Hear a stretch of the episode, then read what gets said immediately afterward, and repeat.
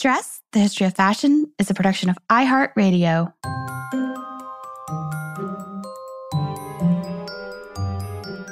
With over 7 billion people in the world, we all have one thing in common. Every day, we all get dressed. Welcome to Dressed, the History of Fashion, a podcast that explores the who, what, when of why we wear. We are fashion historians and your hosts, Cassidy Zachary and April Callahan. Cass, as you know, a few days ago, it officially became summer. And you know what that means. It means it's wedding season.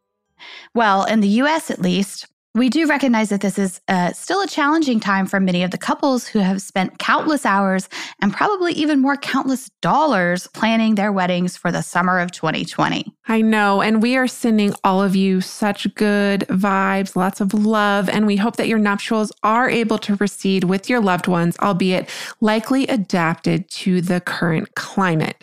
April, I have read that a lot of weddings have become you know, obviously a lot more intimate uh, in relation to social distancing regulations, but also there's a lot of couples that are getting creative and they're they're making their weddings virtual. Yeah. and I don't think anyone could have foreseen our current circumstances, but in the spirit and joy of weddings and all that they represent to so many couples around the world, we thought it might be fun to take a closer look at the history of some wedding traditions. Yes. And we came to this topic via a very specific listener question from listener Taylor, who wanted to know more about the history of the wedding garter. And I was most intrigued by this, pretty much started looking into it right away as a topic. And I hit a bit of a snag at first. Initially, the only information I could find on this topic of the history of the wedding garter were these pop culture articles on the topic. And from time to time, as our regular listeners know, we do discuss pop culture articles in the context of contemporary events. But when we're speaking about historical topics, we really do endeavor with all of our might to use historic sources. And trust listeners, I can assure you that April got very excited when she stumbled across the source we are going to speak about today, because not only does it give a bit of background on the wedding garter as requested by listener Taylor, it's also this incredible treasure trove of really fun tidbits about many of the wedding traditions we still observe today. That's right. This book, which is called Wedding Customs Then and Now, and its author was Carl Holliday, who was the dean and professor of English at the University of Toledo in Ohio during the 1910s and then moving forward. And the book itself was published in 1919. And while this makes it not exactly a primary source from the period that we're going to speak about today, it turns out that many of our beloved nuptial customs actually date all the way back to the Middle Ages. And so I, I, felt like Dr. Holliday's scholastic credentials were strong enough to proceed with us kind of taking this at face value for our purposes today. You know, he published like eight other books on the history of England and the United States. So this is just a little bit of a disclaimer. Today we're exploring this book in particular. I just want to say that is there potentially room for additional research? You betcha. Did we exhaust each and every source on the face of the planet working on this mini-sode? We did not. so today, what we're really doing is we're looking at this particular text from 1919, only this particular text. And, and a lot of what's detailed in it are how these customs date back to the Middle Ages and the Renaissance periods. Yeah, and this book is uh, 100 years old. So, really, it's important as a record of scholarship of its own era, as well as how society viewed the topic of marriage in 1919. So, that's just after the end of the First World War. Dr. Holliday is quite cheeky and very funny, and this all makes for a rather delightful read. He begins the text in jest, quoting the Greek philosopher Diogenes, who it is said replied to the question of when was the best time to marry with, quote, In youth it is too soon, and in age it is too late. And Doc Holliday, because you know I will look for any excuse to slip in a Doc Holliday reference. Dr. Holliday does indeed take the matter seriously rather quickly and explains to readers how the process of gaining a spouse has changed over history. He says, quote, Marriage seems to have passed through three stages of development marriage through force, through contract and through mutual love, and seems to be, according to some cynics, now in the fourth and last stage temporary marriage for convenience or social advancement. And we wish we could say that this first stage mentioned of marriage through force was a metaphor, but alas, apparently it was the custom of Anglo Saxon men during the early Middle Ages to enter homes uninvited and claim a bride, take her away on a horse with or without her consent. So, should her male family members object and pursue, it was custom to have arranged in advance a close friend to engage them in battle so the potential quote unquote groom could abscond with his prize. And get this, April, Dr. Holliday suggests that scholars older than he had long suggested that this is where we actually get the term best man, which is super interesting. You picked your best man to fight on your behalf as you kidnapped your bride. I know. I reread that like four times. Apparently, this was such a common practice in the 7th century that Ethelbert, king of Kent, passed a decree, quote, that any man now caught stealing a woman should pay 50 shillings to her father and then buy her at a reasonable price. Oy. Which I know, of course, leads us to the second stage, which Dr. Holliday referred to marriage through contract. And we do promise listeners, we will address Taylor's question about the wedding garter, but some of this other stuff is just too good to pass up mentioning including the meaning behind this terminology to wed or wedding, because, quote, the wed was the money, horses, cattle, or ornaments given as security by the Saxon groom and held by trustees as a pledge and as a proof of the purchase of the bride from her father.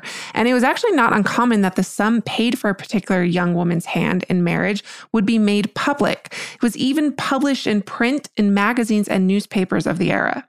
Which makes a bit more sense when you factor in that the sum was generally a set standard. It would have been one third of the bridegroom's property at this time. So, in a way, Publishing the sum that was paid for a bride was a bit of a brag as to the state of one's finances. And at the time, evidently men also thought of this transaction as, quote, the only fair thing, as he stood to benefit from his wife's domestic labor, potentially even her agricultural work. And as Holliday points out, quote, spinning and cloth making were a constant source of income. Oh, Cass, and you know, that other thing, gaining a mate and potential mother to one's children. right. Of course, the bride had little to no say in the matter of whom she would marry, whether by force or later contractual arrangement and sale. Even high-born women of this period were often cast as pawns to forge familial alliances. Princess Eleanor, for instance, who was the daughter of the King of England, Edward I, she was born in 1269. That is incredibly long time ago. It's amazing to think of it like that. 1269. And she was actually contractually engaged when she was only four days old. Not that she would see her wedding day for years to come, of course. But on this point, I'd like to bring up some other bits about the wedding ceremony as practiced moving forward a bit in time into the Renaissance. And there's this really fun bit about the exchange of rings because at this time it was a tad more elaborate, as the groom was supposed to first place the ring on the bride's thumb.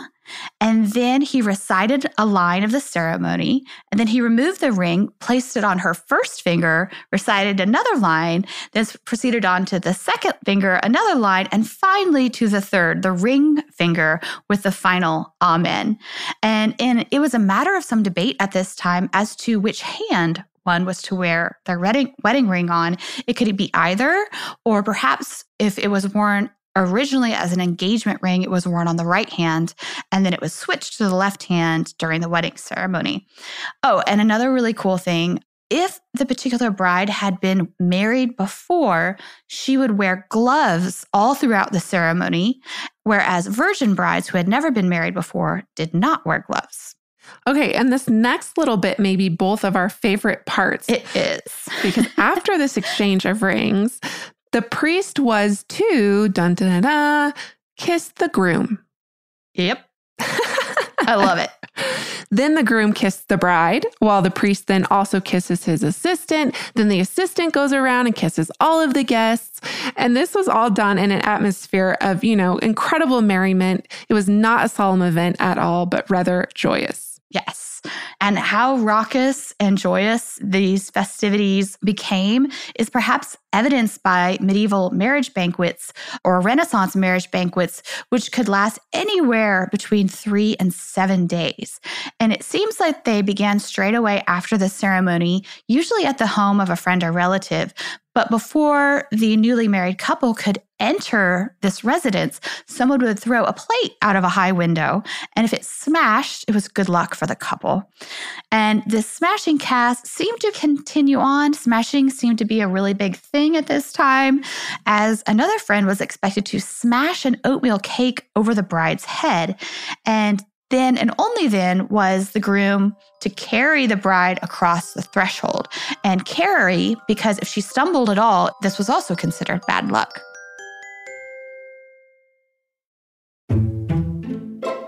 Okay, this whole smashing of the cake, the throwing of grains at a newlywed couple, it's really interesting because we see variations of this as an element of ceremonies marking the union between committed partners all over the world, not just in medieval and Renaissance England. Dr. Holliday notes similarities in customs practiced by Native Americans, for instance, particularly the Haudenosaunee in North America, Fiji Islanders, and even the ancient Romans. And this makes sense if you really think about the fact that grain at this time represented abundance, which in turn implies fertility. So, this, friends, is why people in the past have thrown rice at newly married couples. Although now we know this is bad for birds, so more so it's bird seed now or bubbles. But, you know, hundreds and hundreds of years ago, this is where all of these traditions came from. As does the wedding cake. Abundance, plenty being key themes here.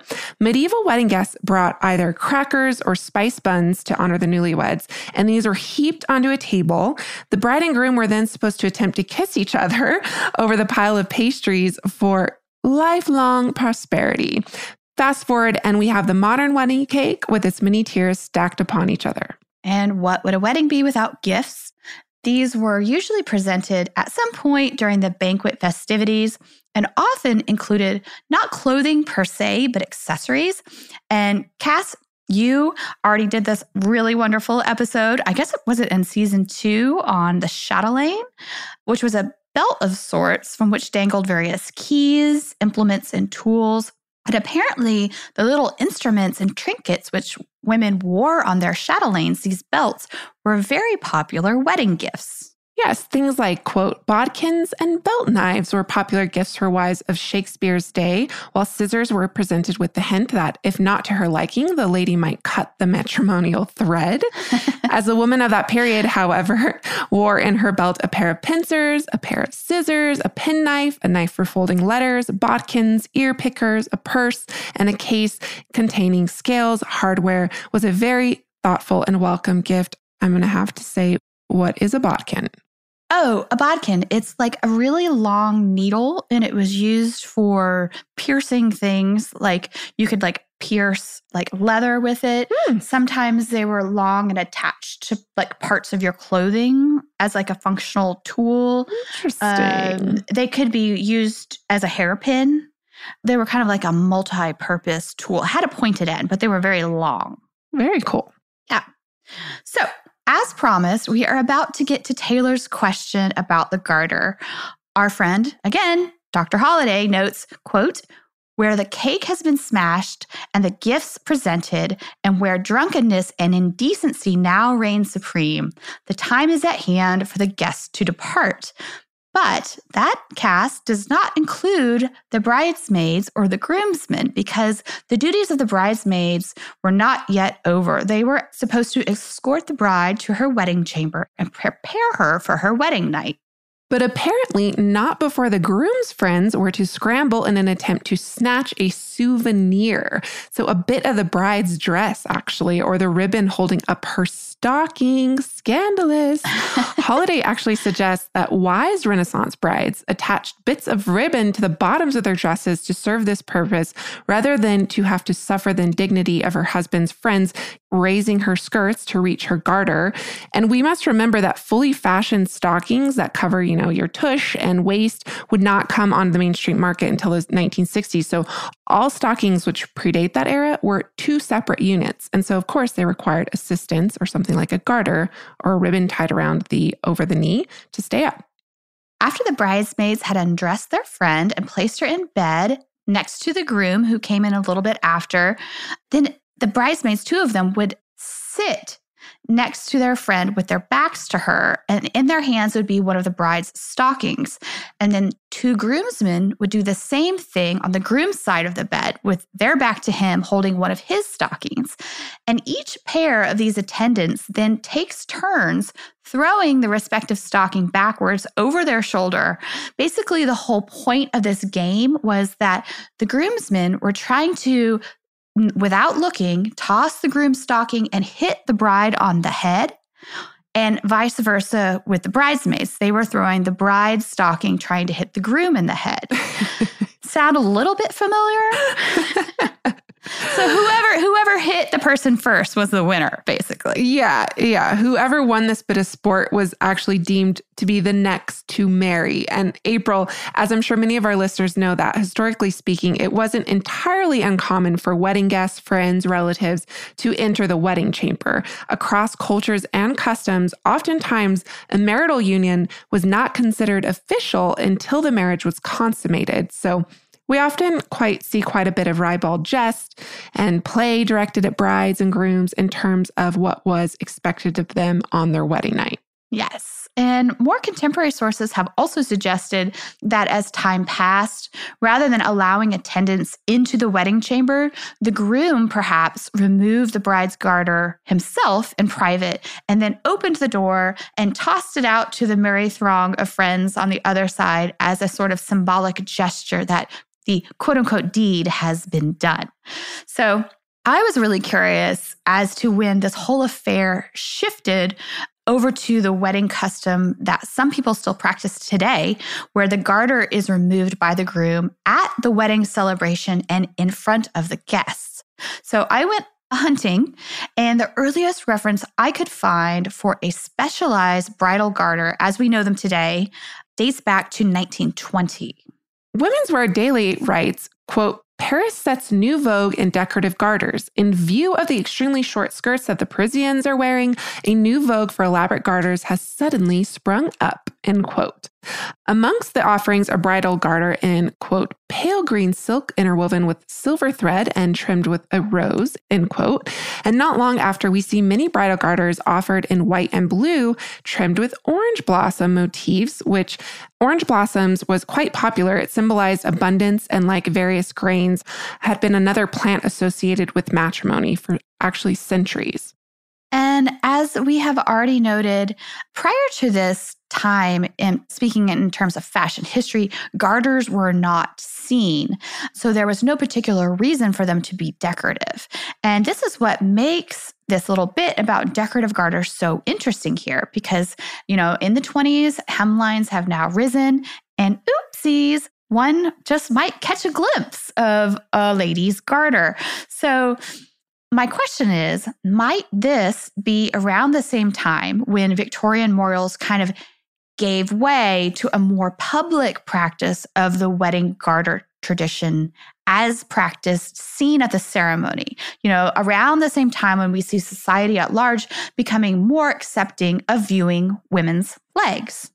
The answer to this trust listeners is perhaps yeah. I mean, this is something which we could not really find any specific record of in readily available primary sources at the moment, when many of us have restricted access, of course, to resources due to COVID. There's absolutely information out there, but perhaps the best source is asking all of our older relatives. Yes. And we would love actually to hear from you if you have a chance to chat with your mothers, your grandmothers about what the wedding garter tradition looked like for them. Yes, we would really, really love that. And, you know, sometimes our fashion history mysteries remain just a little bit of that, you know, these mysteries waiting and wanting to be solved.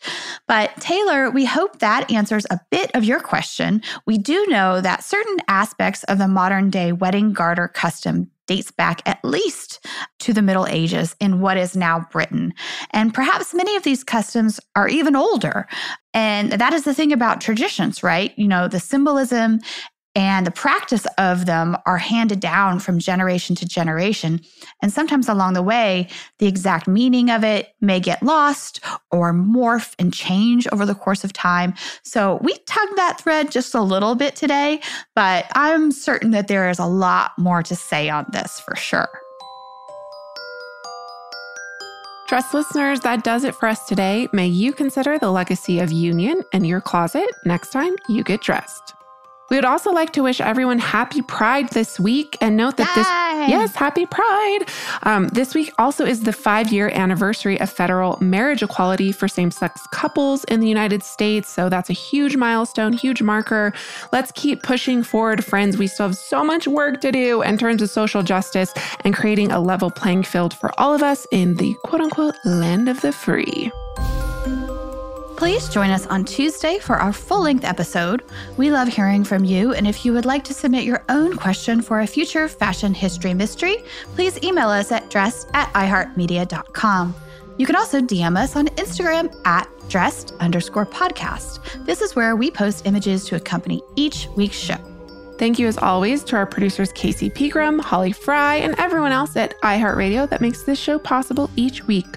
We will catch you on Tuesday.